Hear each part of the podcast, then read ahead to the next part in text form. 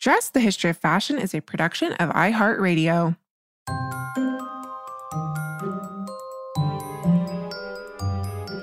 With over 7 billion people in the world, we all have one thing in common. Every day, we all get dressed. Welcome to Dressed, the History of Fashion, a podcast where we explore the who, what, when of why we wear. We are fashion historians and your hosts, April Callahan and Cassidy Zachary. Dr. Tanisha C. Ford joined us on Tuesday to discuss her book, Liberated Threads, which explored the intersection of Black women, fashion, and politics in 20th century America, Britain, and also apartheid South Africa. And today she returns to discuss her recently published memoir, Dressed in Dreams A Black Girl's Love Letter to the Power of Fashion. Yeah, and our listeners might remember from Tuesday's episode that in Liberated Threads, Tanisha actually paid homage to her mother, who embraced fashion as a form of self and political expression as a college student at Indiana University in the 1960s. And she really did this wonderful job of contextualizing her mother within Tanisha's broader narratives about Black power and soul style and those movements that she really takes as her subject in that book. But as a memoir, Dressed in Dreams is a much more personal approach to the power of clothing and while Dressed in Dreams is certainly Tanisha's love letter to fashion as professed in the title, it's also in many ways this beautiful love letter to her mother and the special bond that they formed through fashion. Tanisha, thank you so much. Welcome back to Dressed. How did your mom inform and inspire your early relationship to the power of fashion? Now we're moving into Dressed in Dreams. um, yeah, my mom. Wow. Again, so I mentioned that she was this young, rebellious preteen and teenager, and she remained that way her whole entire life. You know, even once she became a police officer, which meant a certain degree of conformity. I mean, she wore a uniform to work every day. But even then, as soon as she got home, she took that uniform off and she styled out in all her fashions, you know. And one of the other things she did was she wore her hair as a police officer, her her cap um, your hair was not supposed to be beyond that cap, you know. But she would wear cornrows and buck the system in that way by like pressing to be able to wear her hair in these styles. Um, and and in that way, she's one of the part of that early generation of Black women who were fighting against um, hair discrimination in the workplace. So in every facet of her life, hair and dress were extremely important. And so for me, what that meant was growing up with a mother who was just so, who seemed so confident and just so set into who she was. It just felt like, you know, like she was just really comfortable being her. And she was her everywhere she went. She never changed or code switched. She was just her. And on the one hand, that was very intimidating for me because, you know, I'm a young girl and I'm feeling all the insecurities that come with young girlhood and the teenage angst of, you know, the middle school and high school years. And my mom just seemed so steadfast. She was this rock. But on the other hand, it meant that I wanted that too. And I felt like the way to get that was to emulate her style of dress. So I wore all of my mother's clothes. I I remember just, you know, my earliest memories are of being in her closet, wearing her black leather jackets that she bought from Wilson's leather store. I remember her having these Black is Beautiful t shirts. One of them was gold and it had Black is Beautiful in red, black, and green lettering and wearing that as a little girl and believing that black was beautiful because my mom had worn that t-shirt and declared that black was beautiful you know i wanted to wear all her fitted dresses and her power suits and everything because i just thought the more of her i could put on the stronger I could be, the more confident I could feel. So I wore my mom's clothes my entire life. Uh, she just sent me this picture the other day, like, you know, hey, this is us. Remember us when we went to this? Um, we, we, were at a theater, we saw a show. She's like, you remember this picture? And I was like, yeah, I do remember this night. And what I also remembered is in that picture, I'm wearing her blouse. And I'm like maybe eight or nine years old, and I'm wearing her blouse. It didn't even fit me properly, but I wanted to wear it because we were going to the theater and I wanted to feel grown up, you know. And my mom was the epitome of like grown black woman sophistication. So she and I always had that bond through clothes. The interesting thing though was that my mom wore her hair natural most of my life. There were a couple of instances where she didn't wear her hair natural, very brief moments, but most of the time she had natural hair. She she wore her hair in locks before, you know, people were wearing locks, dreadlocks as fashionable hairstyling. But I did not wear my hair natural. That was not a thing that was going to happen for me as a black girl in my teens. Nobody wore their hair natural. We all had perms by that point. You know, we all were wearing our hair permed in, in elementary school, middle school, high school. Uh, I wore weaves and all these things, and my mom just kind of looked like, oh goodness, like, well, you know, she let me do it all. She never really said anything, but you know, that natural hair piece, I did not wear my hair natural, and so we we didn't bond on that front until the early 2000s when I I had graduated from college in 2002 and I decided I'm going to go natural. By that point, there was a burgeoning natural hair movement among women who were part of this what they called neo soul movement. So Erykah Badu, Jill Scott, India.Arie, you know, Kelis was in there as kind of like this soul funk rocker chick, you know, and so those women were making it cooler to wear one's hair natural. So I finally did it, and my mom and I could then bond over that. But she was a model for all of that, even before I ever went natural. I just always saw her willing to wear her hair natural even though no very few people around where we grew up were doing any of the things she was doing with her hair. So she's just to this day, she is my shero. I love her so much. I have so much respect for her, uh, and appreciation for how she raised me. And uh, sometimes I look in the mirror now and I, I see her and I'm like, oh, that is just so weird. It's like I look like her now. Like that's just so odd. But one of the things I wanted to do as a historian, as a writer, was, you know, write her into the archive. To me, that's like the biggest thank you I could ever give to her. Yeah, and I mean your your book really it's a love letter to fashion, but I think it's also a love letter to your mom. It is. and you talk about fashion being her love language, you know, one of the ways that she shared her love with you. So it's it's such a beautiful testament to that. So, you have this really powerful statement in the book's first chapter. You've alluded to it a little bit already. Something we can all relate to. I mean, you write that our garments are archives of memories, individual and collective, material and emotional, that tell these rich, textured stories of our lives. And each chapter in, the, in your love letter to fashion is centered around one item of dress that represents different stages of your life, such as the leather jacket, when you get your first leather jacket, such a wonderful point in the book, the Jheri curl, bamboo earrings, and the afro puff. Looking back, what are some of the most important lessons you've learned from a life lived in fashion and style? That is such a good question. It's also such a hard question. I don't know. It's kind I know. of like, what lesson didn't I learn? You know, I just feel like through those clothes, we learn so much. I mean, I think a few things, though, that stick out to me. And the beauty about writing a memoir at this stage in my life is that I could also look back with the wisdom I have now that I didn't have then. And so I, I try to do this balance of writing in my voice from that particular, whatever particular age I'm writing about, but also then having sort of a narrative voice that runs through there that is the voice of wisdom that I have now, you know? And to layer those two voices um, on top of one another.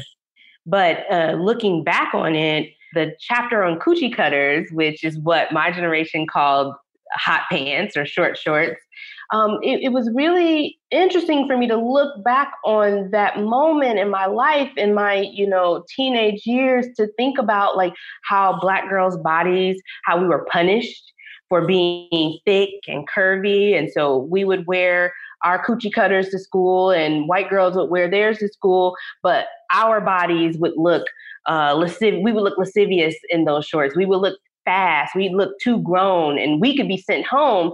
But, you know, our white peers, they could wear those things and no one batted an eye. There was a way that they were kind of insulated from the critiques of hypersexuality that we all experienced to such a great extent. Um, and that it was important for me to say all that because you know, studies have shown now that Black girls are more likely to be pushed out of school. And it's things like breaking the school's dress code that can get Black girls expelled from school, right? And put them on this pipeline um, into the criminal justice system. So I wanted to take something as simple as wanting to wear the shorts that we saw the girls in the 95 South videos, you know, the Miami bass music videos wearing. We just wanted to wear those because that was what was on trend, you know, but then our we are criminalized for doing so in ways. And so I wanted to kind of link my teenage desire with what I know now about how they were, how and why they were enforcing those dress codes and the critiques that they were offering about our bodies and how we were choosing to dress ourselves. Um, I think another important piece for me was writing about college. And you know, when before I went to Indiana University, I began college at a historically black university, Clark Atlanta University in Atlanta, Georgia, of course. And that was the first time where I really experienced a large scale Black queer community. You know, definitely there were queer folks in my community back home in Fort Wayne in Indiana, but queerness had to be so suppressed, you know, especially if you were Black, young, and queer. But to go to Atlanta and see people just unapologetically open about their sexuality, people who were experimenting with piercings and tattoos and you know wearing their hair in all these different vibrant colors and all these other things that to me were unheard of in Indiana where we were supposed to be so socially conservative because of our Christian upbringing you know to see that in the Atlanta context was mind blowing and so it was really important for me even more so with Dressed in Dreams than I did in Liberated Threads to map queer black fashion histories on top of and alongside what we gets told as this more mainstream black fashion history because the two run parallel so much of hip hop fashion and the fashion I grew up wearing was influenced by Black queer, Black trans communities. And that's why also I'm so grateful for shows like Pose and the series Our House I'm happy with those shows because they exposed just how much the underground ballroom scene was influencing so much of what we ended up seeing in music videos, what ended up being a part of rap lyrics, like people like Queen Latifah, who have Vogue dancers from the ballroom scene in her music videos before Madonna does it, Queen Latifah does it, you know. So it was important for me to like not only illuminate that his history, but center that history. Because I think as a what I realized was working as a historian and working with archives, so much of the story is guided by what's in the archive. Mm-hmm. But when archives are kind of segregated in ways so that, you know, black gay black queer black lesbian experiences don't become a part of you know a mainstream or standard uh, civil rights movement archive. It means that you're not even looking for it oftentimes because it's just not there in front of you in the archive. Once i realized that flaw of the black freedom movement archive i was like oh i want to actively write against this in dressed in dreams. Like i want to center black queer bodies in this history because Black queer people are all around us in our communities and uh, leading a lot of the movements that we're a part of. So that was really important to me. And that chapter on knee high boots allowed me to, to really engage in that conversation.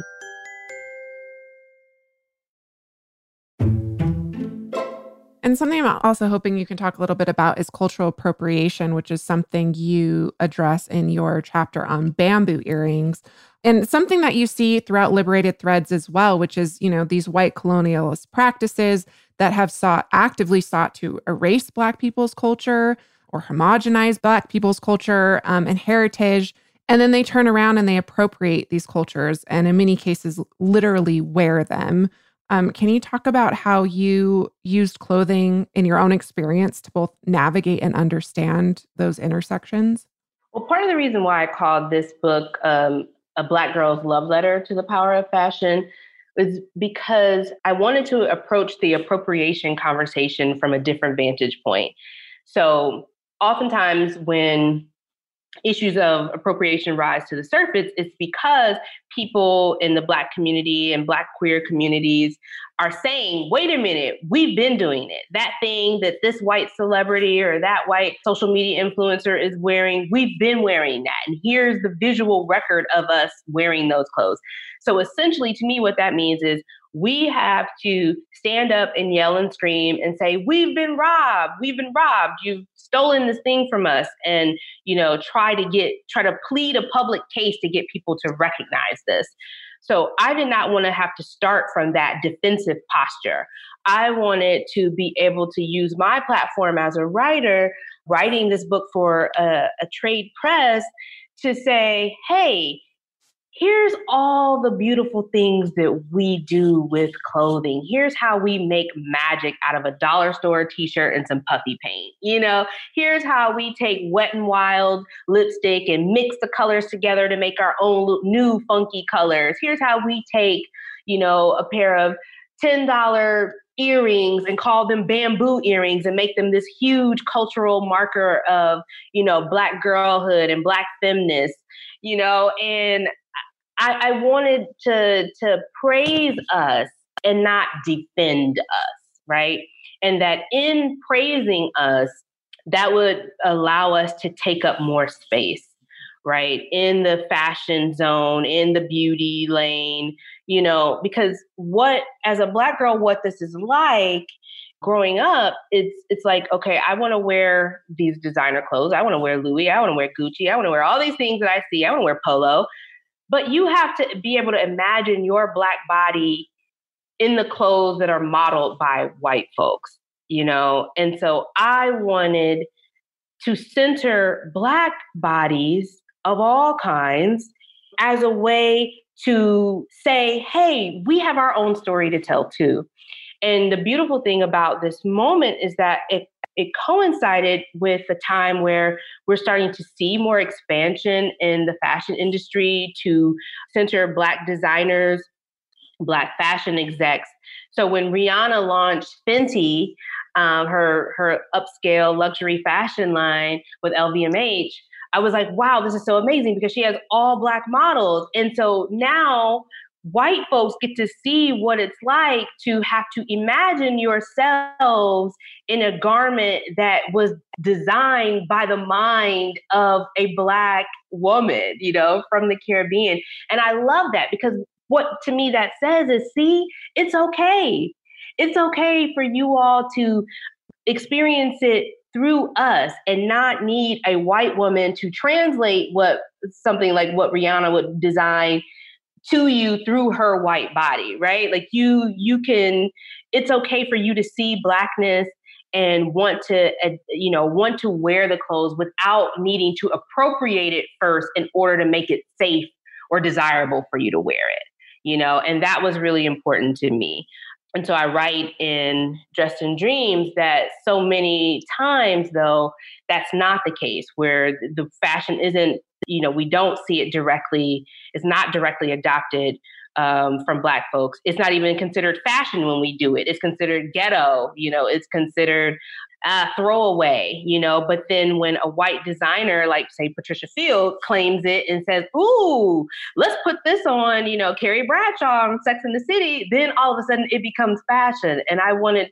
us to think critically, not us as Black people, but us as Americans, to think critically about why we need that step to happen before we can recognize Black fashion. And, but I didn't want Black women and, and femmes to have to do the work of explaining that. You right. know, I wanted to be able to tell our story on our own terms. Yeah. And you're talking about the nameplate actually that Carrie wears, the famous nameplate that she wears on Sex in the City is something that was appropriated. Exactly. So the nameplate, and then also she wears a pair of Carrie bamboo earrings. Like they're bamboo earrings that say have a Carrie nameplate in the bamboos. Right, right.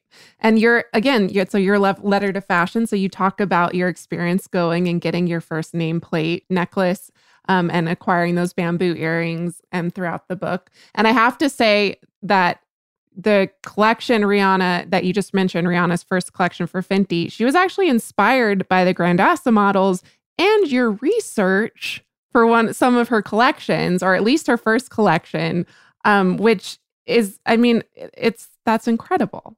That was so incredible. I, I, remember waking up and seeing that she had posted a photo of Kwame Brathwaite with Buy Black as one of the, is from one of the Grandassa's uh, modeling shows.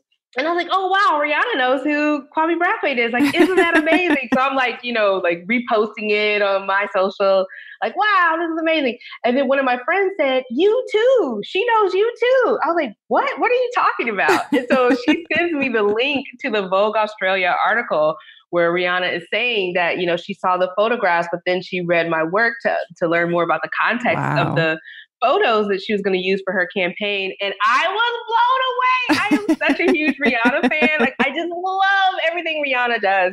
And I just could not believe it. it. And that for me was one of those full circle moments because, you know, as a historian, I was making a bold choice as a graduate student to choose to write about fashion. I mean, it just wasn't something that a, a quote unquote serious historian did, you know, and although there were these other Black women pioneers who were writing about, you know, hair and beauty politics, and you know, there were people who were in like the the you know fashion studies space who were doing some brilliant work, and there were other other people who um, were writing about this from like a literary standpoint.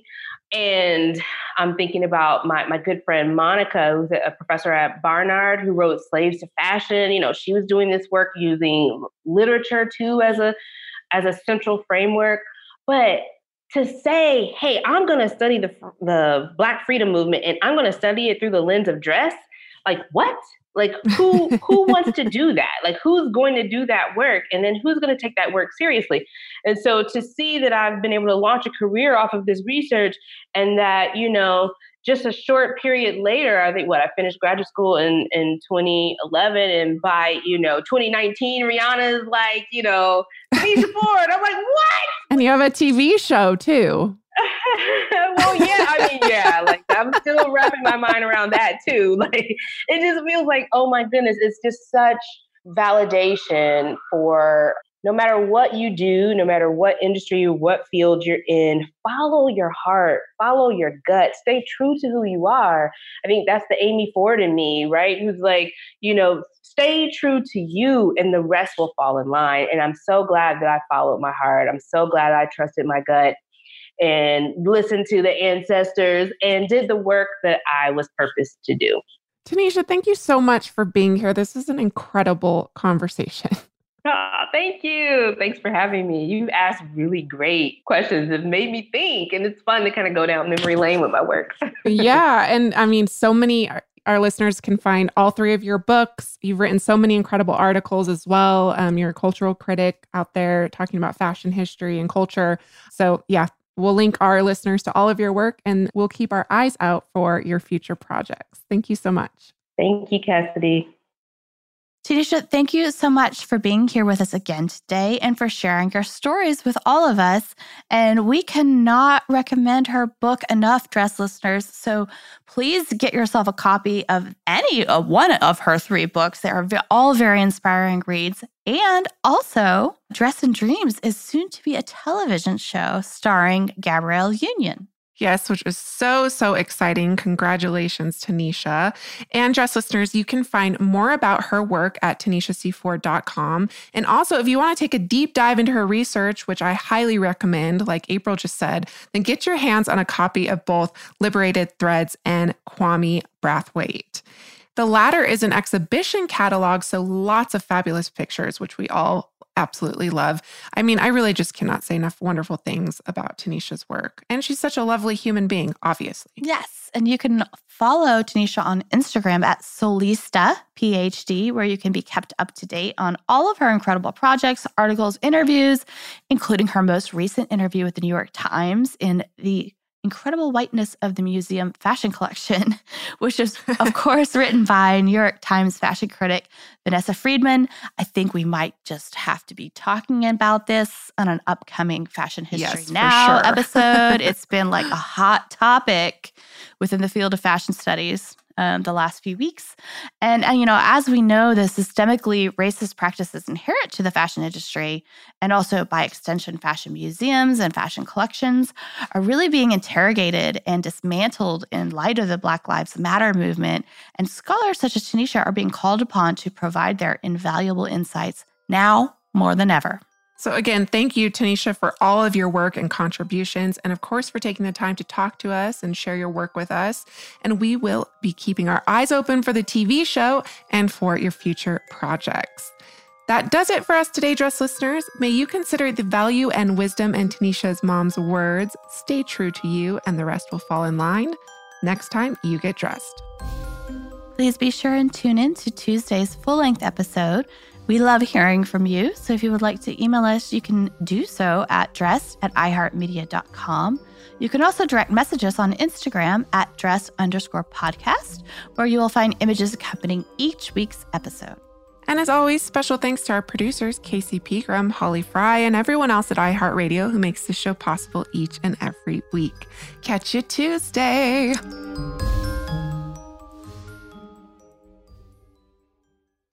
Dressed the History of Fashion is a production of iHeartRadio. For more podcasts from iHeartRadio, visit the iHeartRadio app, Apple Podcasts, or wherever else you listen to your favorite shows.